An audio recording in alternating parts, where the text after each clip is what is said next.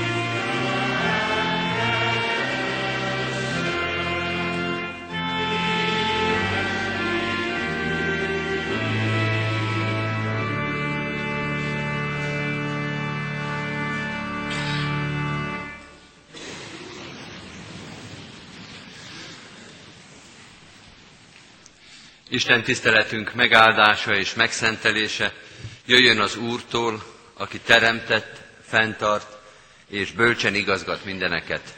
Amen. Kedves testvérek, hallgassátok meg Isten igéjét, ahogy szól hozzánk Máté evangélium a 19. fejezetének 1-től 12.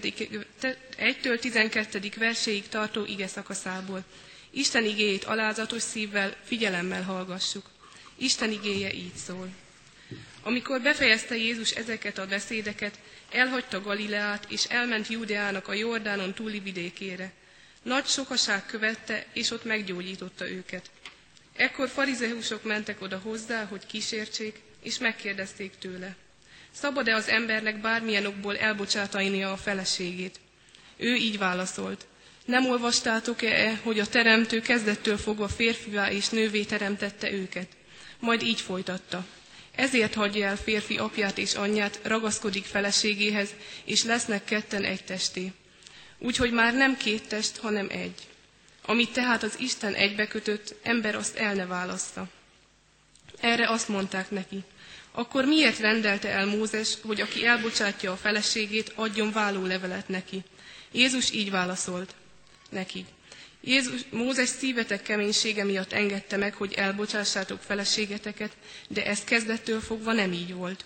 Mondom nektek, hogy aki elbocsátja feleségét, a paráznaság esetét kivéve, és mást vesz feleségül, az házasságtörő. Erre így szóltak hozzá tanítványai. Ha ilyen a férfi helyzete az asszonnyal, akkor nem jó megházasodni. Ő azonban így válaszolt. Nem mindenki képes elfogadni ezt a beszédet, csak az, akinek megadatott. Mert vannak nemzésre alkalmatlanok, akik így születtek, és vannak nemzésre alkalmatlanok, akiket emberek tettek ilyenekké, és vannak olyanok, akik önmagukat tették nemzésre alkalmatlanná a mennyek országáért. Aki el tudja fogadni, fogadja el. Isten szent lelke tegye áldásá szívünkben az igét és adja, hogy annak ne csak hallgatói, hanem befogadói és megtartói is lehessünk. Amen. Hajtsuk meg a fejünket és imádkozzunk.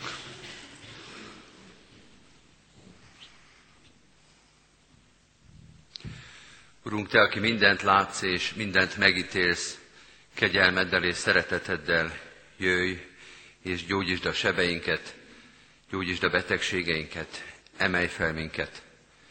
Mert emberi gyarlósággal és bűnökkel terhelten állunk előtted, az életünknek minden területén, a legszentebbeken és a legfontosabbakon még inkább. Mégis reménységgel jöttünk ide, hozva a betegségeinket, a gyarlóságunkat, a nyomorúságunkat, hozzád, hogy meggyógyíts, hozzád, hogy felemelj, hozzád jöttünk és téged hívunk, hogy szenteld meg az életünket.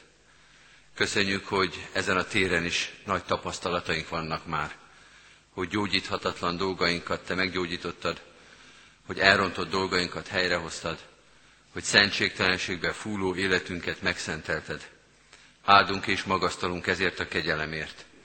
Áldunk és magasztalunk a szeretetedért, a türelmedért, azért a sokszor találékony szeretetért, amelyel életünk sokféle elrontott dolgait te sokféleképpen és hatékonyan gyógyítottad.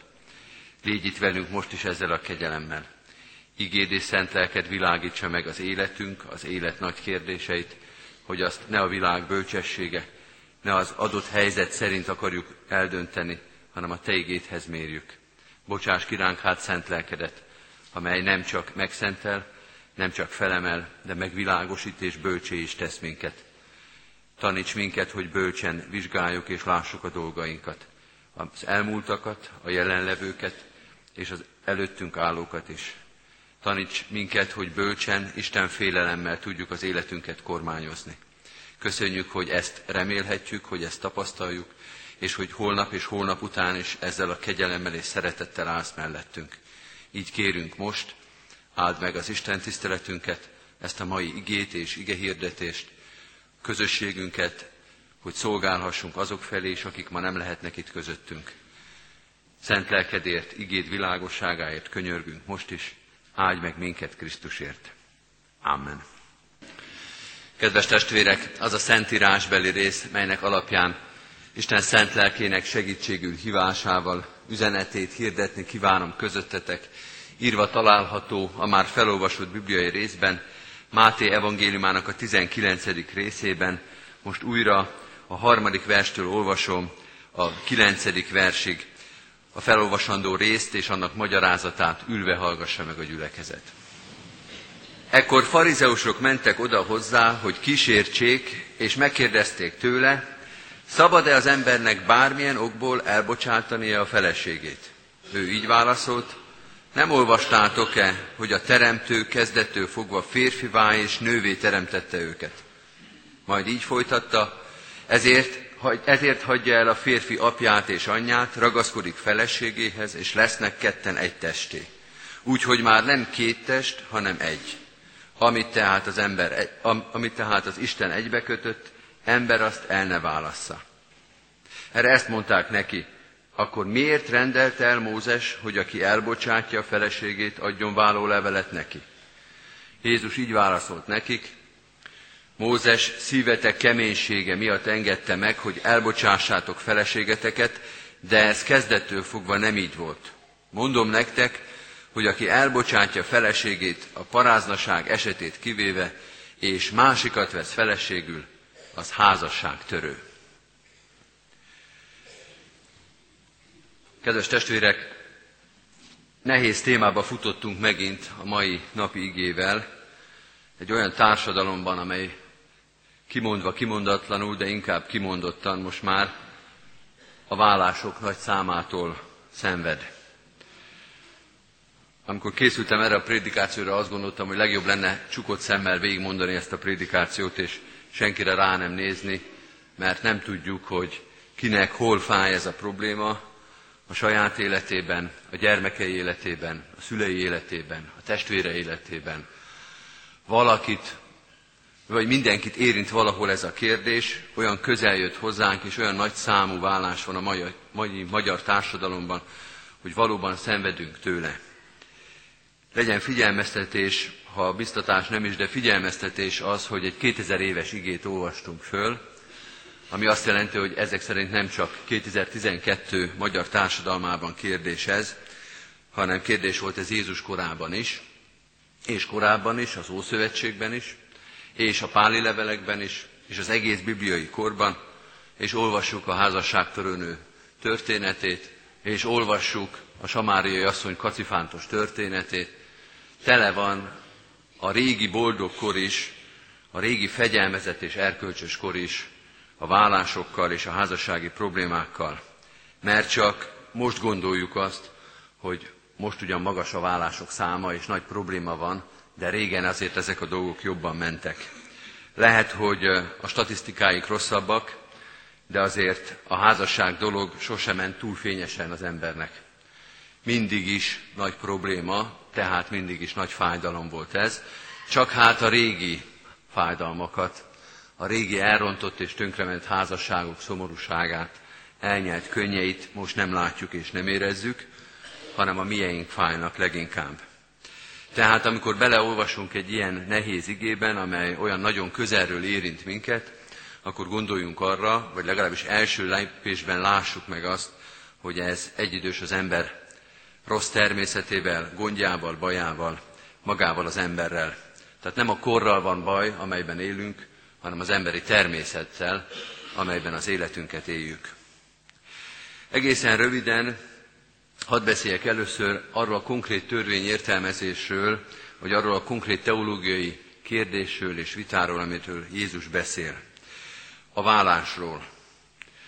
Zárójelbe jegyzem meg, hogy ugyanezt a kérdést szinte szóról szóra elmondja Jézus a hegyi beszédben is, amikor ugyan nem kérdezik, de ő mondja, megmondatott az is, aki elbocsátja feleségét, adjon neki váló levelet. Én pedig azt mondom néktek, hogy aki elbocsátja feleségét paráznaság esetét kivéve, az házasságtörővé teszi őt, és aki elbocsátott asszonyt vesz feleségül, az házasságtörést követel. Jézus beszél erről más helyen is, mert hogy annak a társadalomnak is fontos kérdése és problémája volt. Azt is érdemes tudni, hogy ezek az igék, ez a két szinte párhuzamos ige nem írja le és nem teljesíti tulajdonképpen, vagy nem pipálja ki a házassági etika új szövetségi gondolat körét, itt igazából a vállásról van szó. És a házasságról, a házasságnak a teológiai gondolkodásáról sokkal több, sokkal kiterjedtebb bibliai tanítás van, de hát itt most egy problémát, egy fájdalmat, egy gyász helyzetet kell megválaszolni, illetve körülírni Jézusnak. Tehát sokkal szűkebb ez a megfogalmazás, mint amit egyébként a házasságról a Szentírás tanít.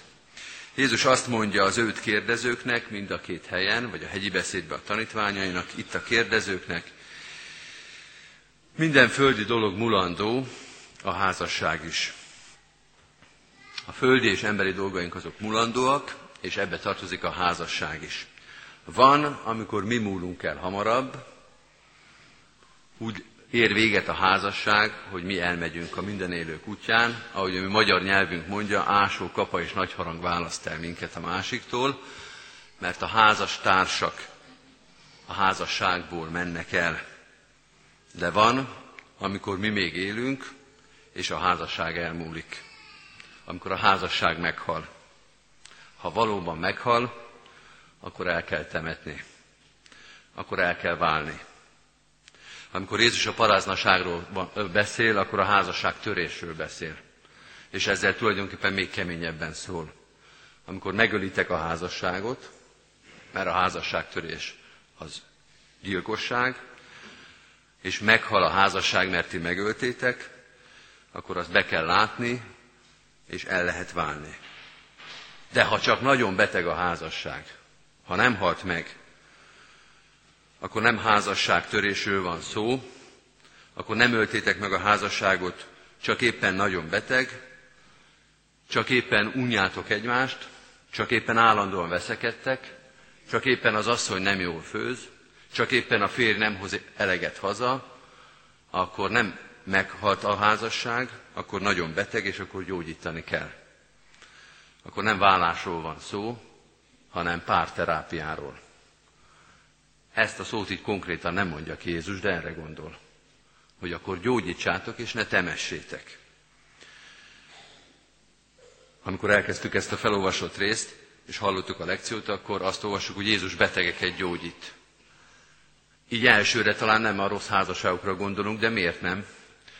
Miért csak a testünk beteg? Miért csak arra gondolunk, hogy Jézus meggyógyítja a leprást, meg a vakot, meg a sorvatkezűt, Nyugodtan gondolhatjuk, hogy itt a 19. rész első két versében olyan emberek kapcsolatait gyógyítja meg és építi föl, akik azért mentek oda, mert boldogtalan, beteg, nagybeteg a házasságuk.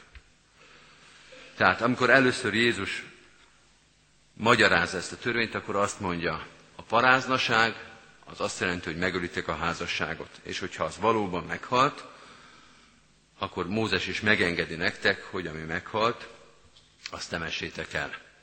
De hogyha nem halt meg, akkor barbár dolog, akkor kegyetlen dolog élő dolgot eltemetni. Akkor gondolkodjatok a gyógyulásban.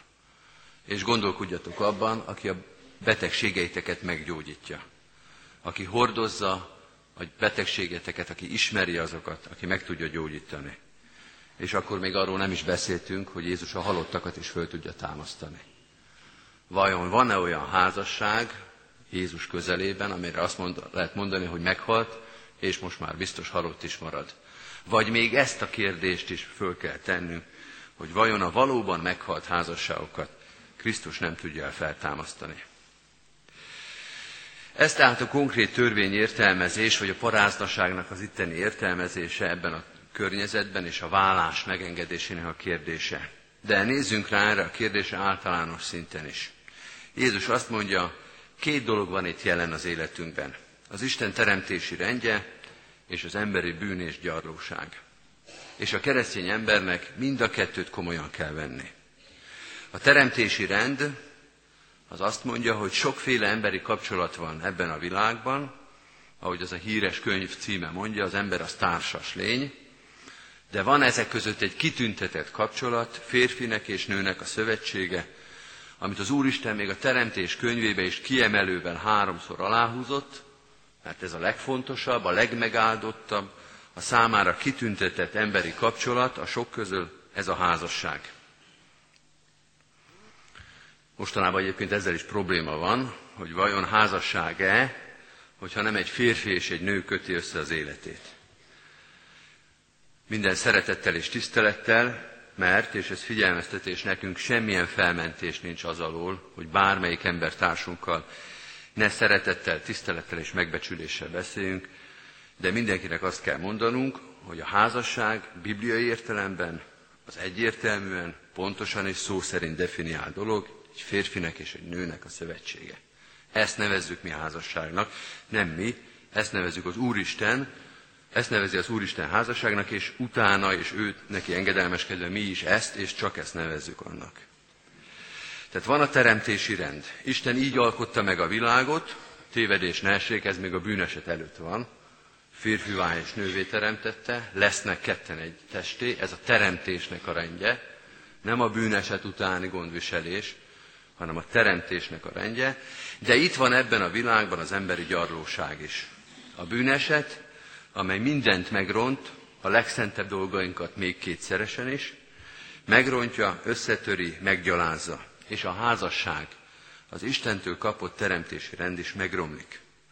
És az ember tulajdonságai, az ember kondíciói, kondíciója közé nem az tartozik, hogy hűséges és megmarad a kapcsolataiban, hanem az emberből az következik, hogy elmúlnak és meghalnak a kapcsolatai.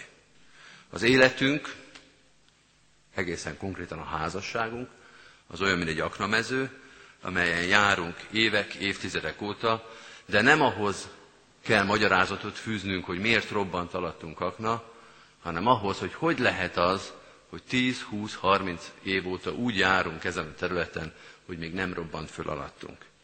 A megromlott emberi természetből az következik, hogy egy-két év után, egy nap után rögtön fölrobbanjon alattunk valami.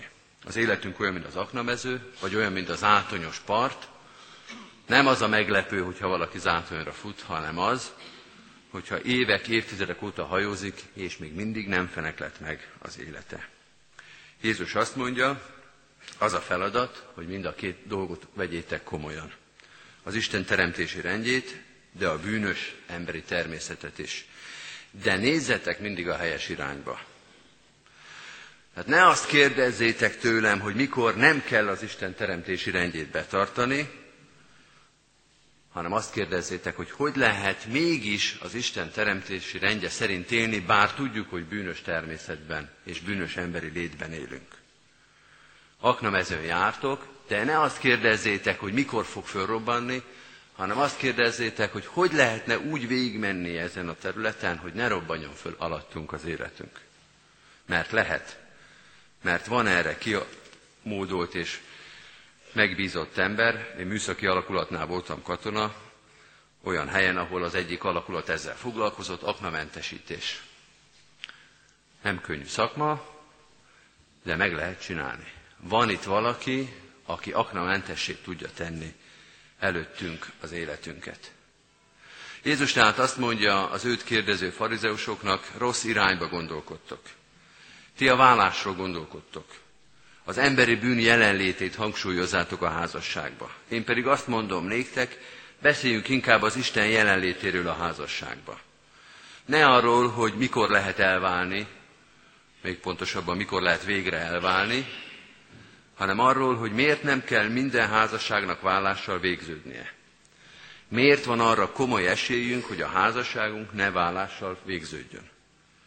Azért, mert az Isten is jelen van a házasságban a teremtési rendel, erről már beszéltünk, és az áldásával. Az áldásával, amely betegeket gyógyít, a gyarlókat felemeli, kiegészíti az életüket, amely a reménytelen helyzeteket is reményteljesé fordítja. Az előbb azt mondtuk, hogy két dologról van itt szó, az Isten teremtési rendjéről és a gyarlóságunkról. Egy-egy. De azt mondja Jézus, nem, három dologról van szó. Az Isten teremtési rendjéről, az ember gyarlóságáról és az Isten áldásáról. Kettő-egy az Isten javára.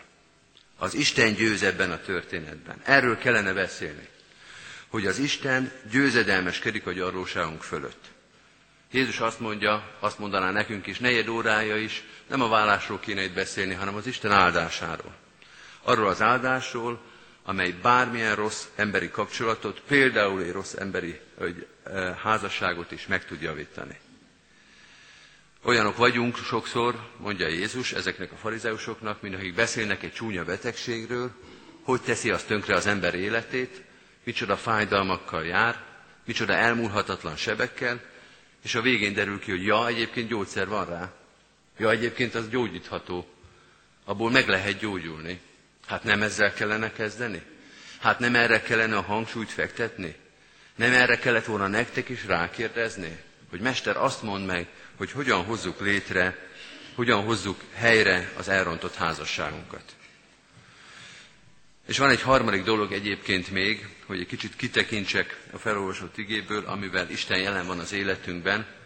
A lekcióban ez is benne volt, ott a végén az egyébként zavarba ejtő igének egy még zavarba ejtőbb részénél, amikor arról olvastunk, hogy milyen az, amikor valaki nemzésképtelen, amikor ő magát vagy az Úristen teszi azzá. Arról van itt szó, kedves testvérek, hogy az Istennek van egy teremtési rendje a világban, a férfi és a nő szövetsége, ez a világnak az egyik alaprendje, de néha az Isten egy-egy embernek külön rendet teremt, külön rendet ad. Aki a házasságon, a házassági szövetségen kívül éli az életét, de az Isten rendjét teljesíti. Amikor valaki azt a rendet kapja az életében, ez egy nehéz rend, amivel persze nem állítjuk, hogy a házassághoz könnyű lenne, de ez egy nagyon nehéz dolog, de van olyan, hogy valaki azért éli le egyedül az életét, mert az ő életében az Isten így rendezi el a dolgokat. Kedves testvérek, a legemberibb, tehát a legsebezhetőbb dolgainkról beszélünk most, házasságról és közösségről, vállásról és egyedüllétről. De az Isten jelenlétéről is, az Isten áldásáról is, sőt, leginkább arról. Ezért, ahol a legsebezhetőbbek vagyunk, ott vagyunk a legreményteljesebbek is. Amen. Helyünket elfoglalva hajtsuk meg a fejünket, és imádkozzunk.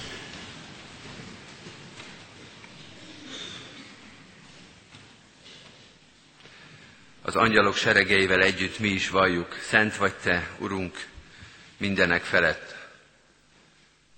De mi a szentségtelen életünkből mondjuk ezt sokszor, amelyet néha áradás szerűen elönt a gyarlóság és a gyengeség. Köszönjük, hogy van mibe kapaszkodnunk. Köszönjük, hogy rendet teremtettél ebben a világban, még ha mi sokszor meg is rontottuk azt a rendet, az a rend itt van közöttünk. És köszönjük az áldásodat is, amelyel minket, a rendet megtörőket is felemeled és meggyógyítod. Mindenféle értelemben nagy szükségünk van a te gyógyításodra. Hálát adunk, hogy ez a gyógyító erő és szeretet itt van a világban. Gyógyítod a betegségeinket, gyógyítod a magányunkat, a szomorúságunkat, gyógyítod az elrontott kapcsolatainkat, helyrehozod mindazt, amit az emberi gyarlóság az életünkben összetört. Hálát adunk minden ilyen szabadításért. Hálát adunk azért, hogy megmentetted az életünket sok fájdalomtól és szomorúságtól. Hálát adunk azért, hogy amikor szomorúságot és fájdalmat hoztunk magunkra és egymásra, akkor Te gyógyítottál minket, amikor segítettél minket, amikor segítettél megbocsátani és megengesztelődni. Segítettél bocsánatot kérni, segítettél rendezni a dolgainkat, és kérünk is téged, maradj velünk ezzel a kegyelemmel. Annyi rendezetlen dolog van még az életünkben, annyi fájdalomtól és szomorúságtól sír ez a magyar társadalom és az egész emberiség. Lásd meg a kínjainkat, a fájdalmainkat, egymásnak okozott sebeinket. Köszönjük, hogy reménységgel és hittel kérhetjük ezt. Bocsáss meg, hogyha sokszor nélküled akartunk rendezni dolgokat, kihagytunk téged a gyógyulás, a gyógyítás nagy munkájából, a magunk bölcsességében és erejében bíztunk.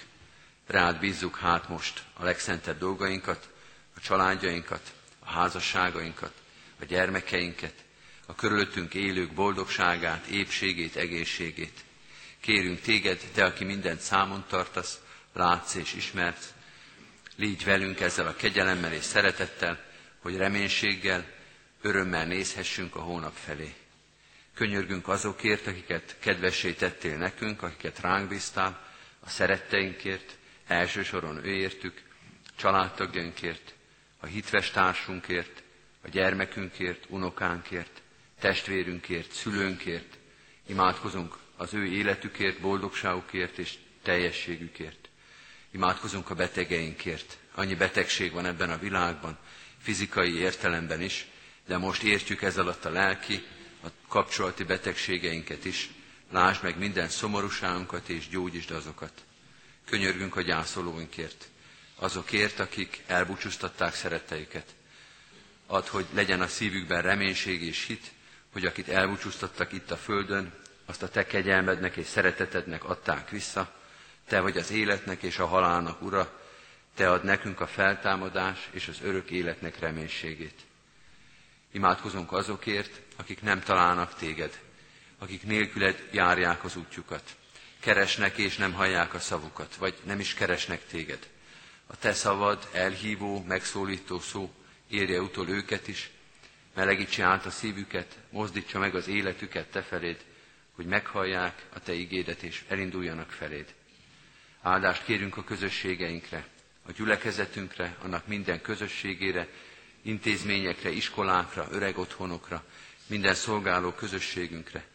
Imádkozunk a városért, amelyben élünk, az országért, a nemzetért, az egész emberiségért. Könyörülj rajtunk a te kegyelmet szerint, adj békességet, egymás elfogadását, megengesztelődést, tedd helyre az elrontott dolgainkat, emelj fel minket emberi gyarlóságunkból, mutasd meg rajtunk a Te dicsőségedet, kegyelmedet és szeretetedet Jézus Krisztusért, ami Urunkért. Amen. Most vigyük egyen egyenként is Isten elé imádságainkat. Amen. Az Úrtól tanult imádságot együtt és fennállva mondjuk el. Mi, Atyánk, aki a mennyekben vagy, szenteltessék meg a Te neved jöjjön el a te országod, legyen meg a te akaratod, amint a mennyben, úgy a földön is. Mindennapi kenyerünket add meg nékünk ma, és bocsásd meg védkeinket, miképpen mi is megbocsátunk az ellenünk védkezőknek. És ne vigy minket kísértésbe, de szabadíts meg gonosztól, mert tiéd az ország, a hatalom és a dicsőség mind örökké. Amen. Hirdetem az adakozást, az ige szavával, hálával áldozzál az Úrnak, és teljesítsd a felségesnek tett fogadásidat. Mindezek után Istennek népe áldjon meg tégedet az Úr, és őrizzen meg tégedet. Világosítsa meg az Úr az ő orcáját te, te rajtad, és könyörüljön te rajtad. Fordítsa az Úr az ő orcáját, tereád, és adjon békességet néked. Amen.